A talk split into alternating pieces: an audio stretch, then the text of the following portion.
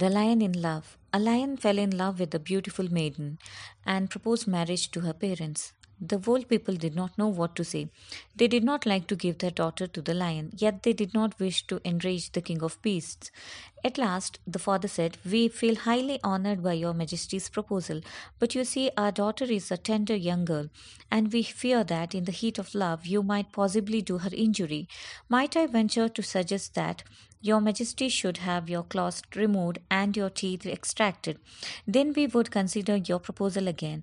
The lion was so much in love that he had his claws trimmed and his big teeth taken out. But when he again came to the parents of the young girl, they simply laughed at him. Moral of the story is love can blind even the wildest.